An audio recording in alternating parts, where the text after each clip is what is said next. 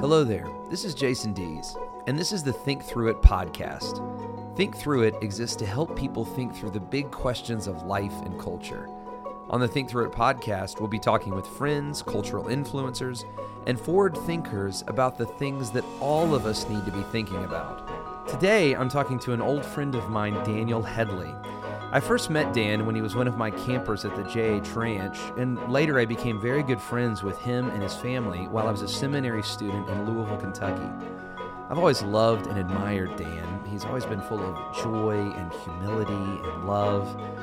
But recently, Dan has endured a major spinal cord injury. And in this podcast, we have the opportunity to talk to him and talk to him about how he's dealing with this accident. Now, this is a very raw and fresh conversation, as Dan's accident was just over a month ago. Dan is processing life now in the midst of this great pain, and obviously, he hasn't fully processed all that this means for him now. But I thought it'd be really helpful for us to talk to someone in the midst of great pain and hear their faith and strength that really comes from their relationship with God. I hope this is a conversation that will help you the next time you find yourself in the middle of pain. And I'm grateful that Dan has decided to join us in this as together we think through it. So, Dan, I met you. You were, I guess you were going into eighth grade, I think seventh. oh, going into seventh grade. Yeah, that's Yeah. probably right. And I remember, do you remember? Uh, I'm trying to think of this guy's name. Uh, Riley? Was there like a Riley that you hung out with a lot? Oh yeah, guy from uh, He was like a big kid. Montgomery. Yeah, that sounds right. Yeah, his name was Adams. Adams Riley. Yeah, Adams Riley. that's funny. Uh, so I met Dan summer of 2003 at the J Ranch, and you were one of my campers.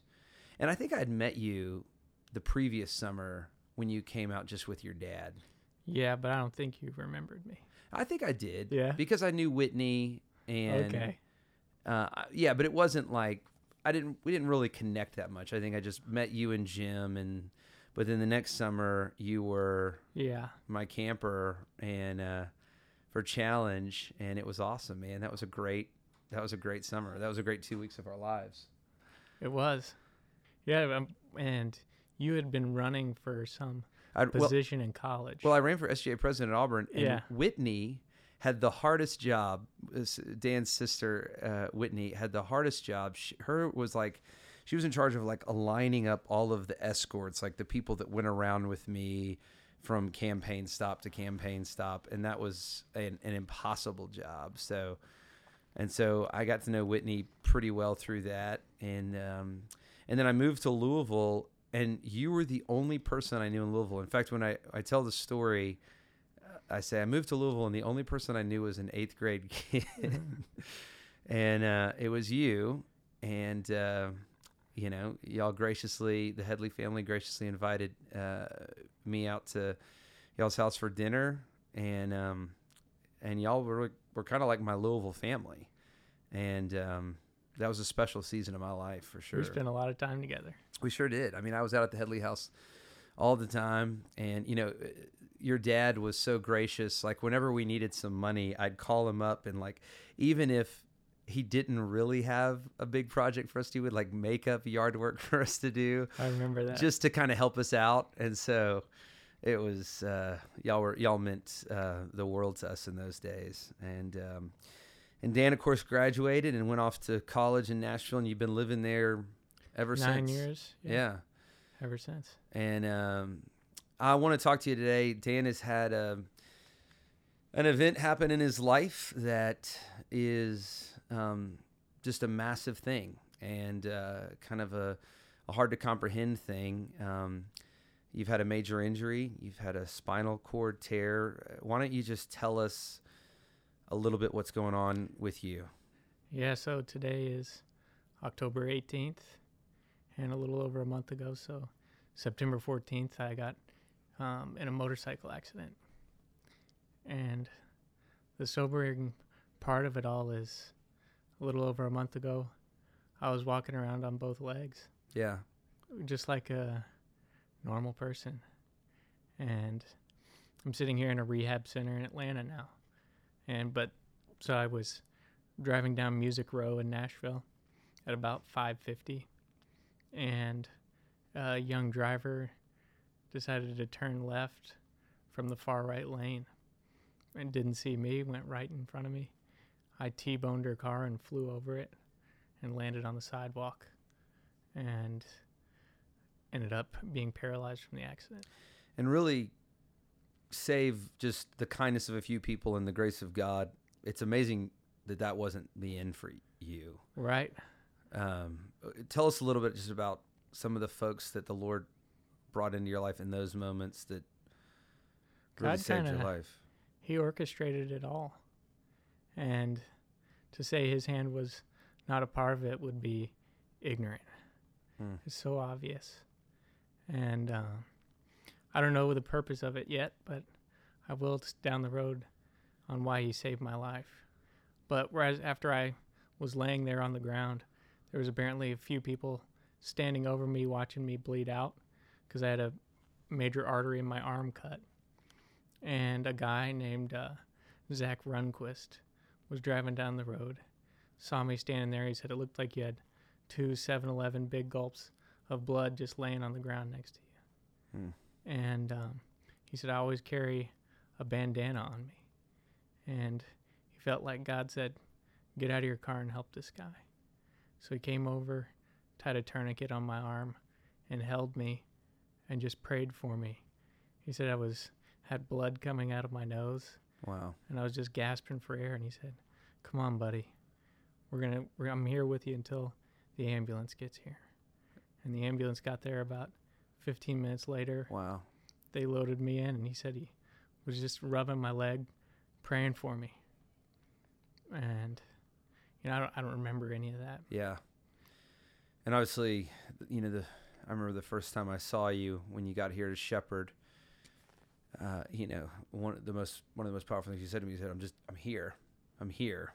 Mm-hmm. You know, a month ago, you were fully healthy, like you said, you're walking around, but you know, your life is different now. But you are here, and um, you know that man was obviously God's grace to you, and uh, I I fully believe um, in what you just said. There's there's great purpose in this, and Lord's doing something in this. You don't understand that, and you probably won't understand the fullness of this until you know, you're in the New Jerusalem. Um, but there is purpose in this, and you are here. Um, so tell me about it, man. I mean, you're you you obviously had a few weeks in Vanderbilt Yeah, that had, were uh, basically just the, you know, just still on basically life support. Just everything was so fragile. Yeah, I was in at Vanderbilt Trauma Center for 15 days.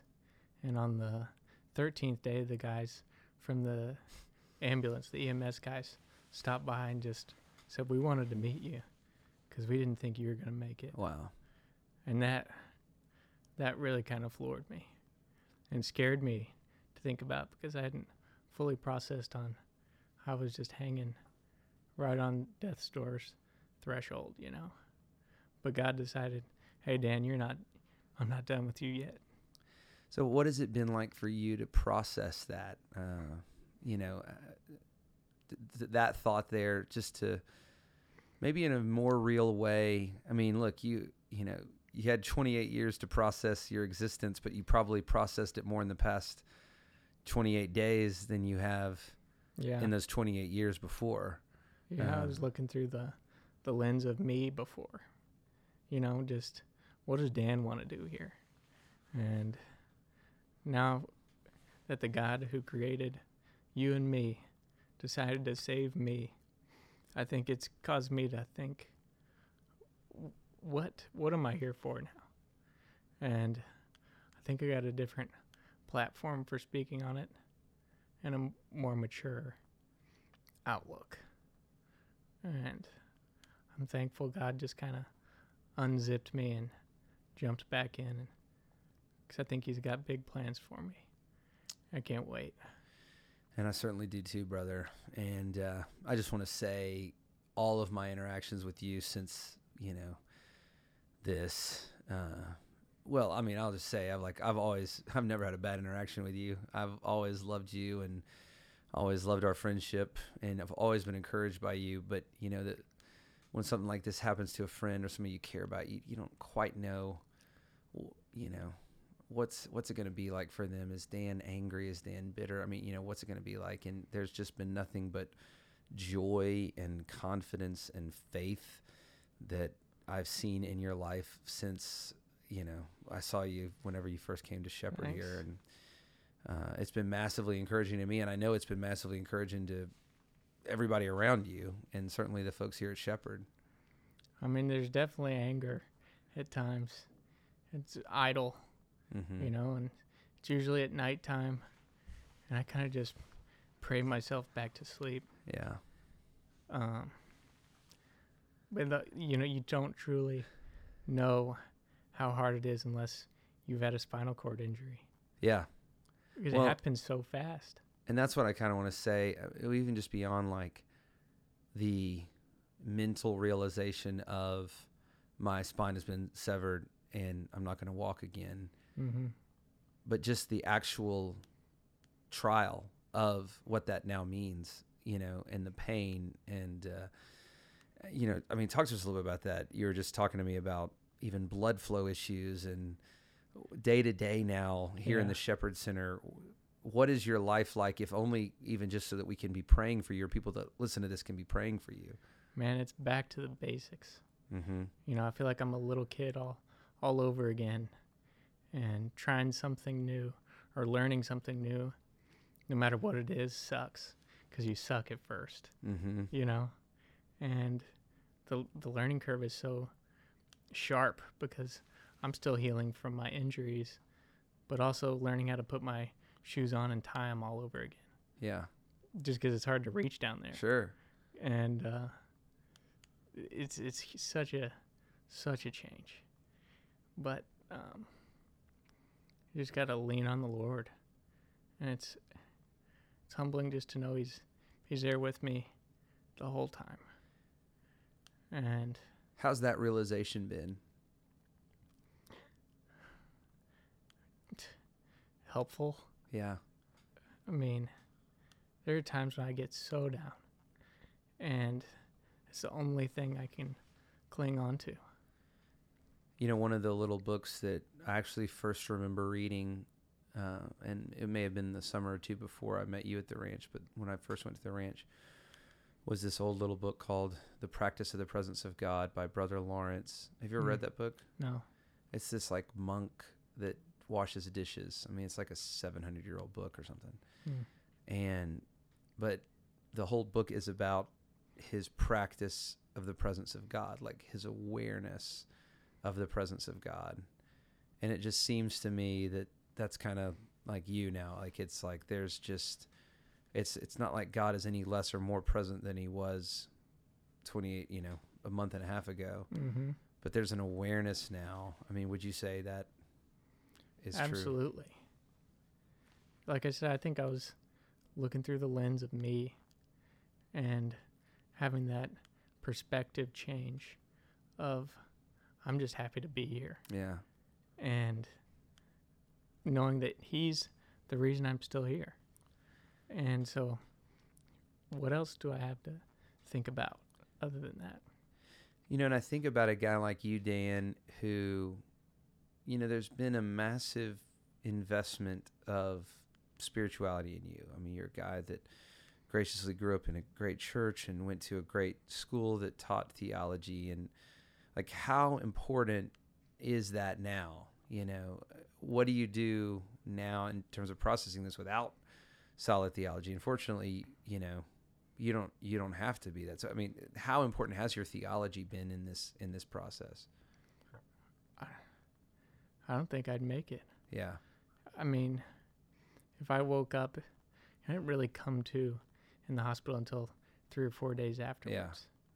Yeah. And if I would have come to and came to the realization I would never get my legs back, and all I had to lean on was, "Well, I hope I do good enough to die to and go to a, a better place.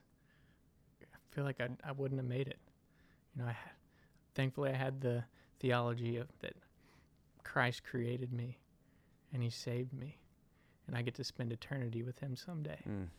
Um, that's my savior in this whole thing. Amen. Yeah, I just don't know how I'd make it through unless I knew without a doubt that that's the answer and the truth.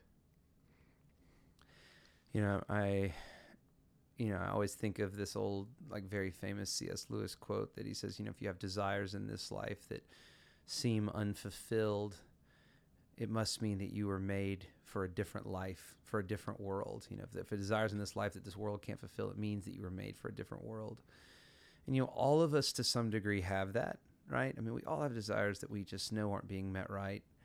You now, in an even bigger way than ever, are going to be reminded of that, or are being reminded of that all the time that you weren't made for this world. Yeah. And You wake up and see that wheelchair next to you and think, got to get in that. yeah, yeah, it, it, it's a reminder that this is not your real life and your real home. And you know, one of the things I remember us talking about when I first saw you was, you know, if if you know you're going to live for 500,000 years and Mhm. obviously beyond with Jesus, you know, 50 years in a wheelchair doesn't seem like that long. But no with, big deal. but without that, you know, it's devastating. It's destroying, like you just said. Mm-hmm. It's crushing. Um, you know, it's been cool uh, for me. My the whole time I've known you guys is just to see your family, and I've always loved your family and your friends and the, the deep friendships that I know you guys have in Louisville and other places. And how important has that been to you in this process, friends and family? I've been so fortunate to have my parents here the whole time. And uh, I mean, I have a very close friendship with them. And to just have them as support here and for us all to be equally yoked in faith and, you know, praying out loud together Mm-hmm. every night before they go home. Uh, doesn't get any better than that.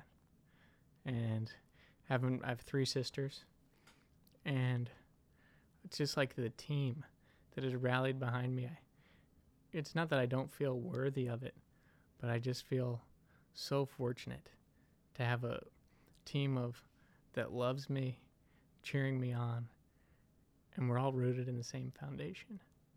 And I feel invincible Mm. at times on that. That's awesome, man. Yeah.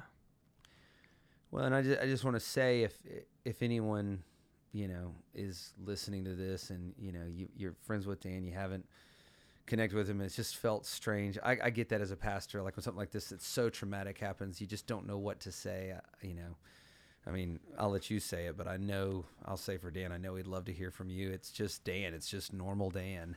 Uh, he just has My phone's still on. yeah, his phone still works. It's just he's got this new mountain to climb, uh, but uh, it's the same Dan that you've always known and loved, and um, I so admire and appreciate that about you, brother. Thanks. I may be in physical therapy all day, but I used to be in work all day. so Yeah, there you go. the the same same thing. thing. Yeah, yeah. You still got the evenings off though. Yeah. Yeah.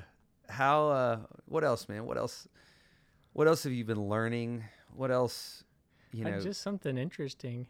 I'll say two things about a spinal cord injury I didn't know before is um, you have blood pressure issues.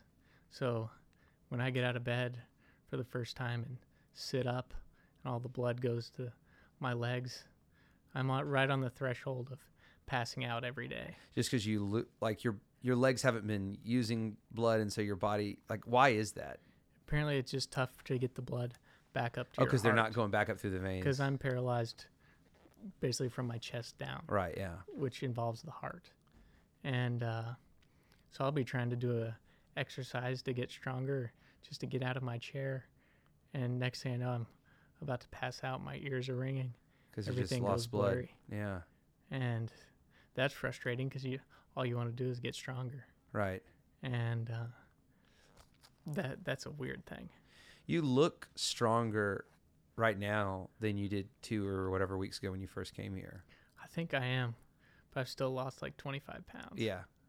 that I didn't have to lose anyways. Right. I mean, I can tell you're not. It's not like you're like normal Dan, but you you there's a little bit more vitality. I mean, so I mean, praise God for that. I mean, there's this is you know I know this is a good place. They do some of the best wor- work in the whole world, and um, and you're healing, you know, and True. The uh, the other weird thing is uh, I've lost my ability, or not lost it, but apparently you get it back. But ability to regulate temperature. yeah, So I'll go from sweating constantly to shivering in one minute. yeah, that's very interesting. It's so weird, but small hurdle to get over Yeah.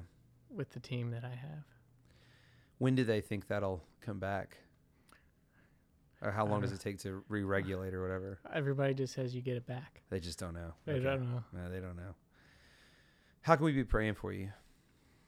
Um, I'd love for this blood pressure thing to equal out Mm-hmm. because that apparently goes away, Yeah. Okay. and that would allow me to work hard, get my strength back, and get the heck home. Yeah. That's where I want to be. I can just hear the gravel crinkling underneath the tires when you pull up the driveway. I can't wait. That's a special place, man. Yeah. And uh, other than that, just perseverance. You know, both physical and mental. Mm-hmm. When I'm wake up in the middle of the night and think, "Oh my gosh, this is real." That and then I've cried more this week than I have in a long time. And uh, just pray for perseverance and for this blood pressure issue to work itself out. Well, Dan, uh, I love you, brother. Love you you are an encouragement to me. Um, you've always been a, a dear and wonderful friend that I've admired, and my admiration for you in this whole thing has only magnified and gone uh, gone up exponentially. And uh, you have the most wonderful family and friend group around you, and that's a gift of grace. But more than that, you know, you have a Savior who has good plans for you, and I know you know that. And uh, uh, for Dan Headley, this is Jason Dees, encouraging you to think through it.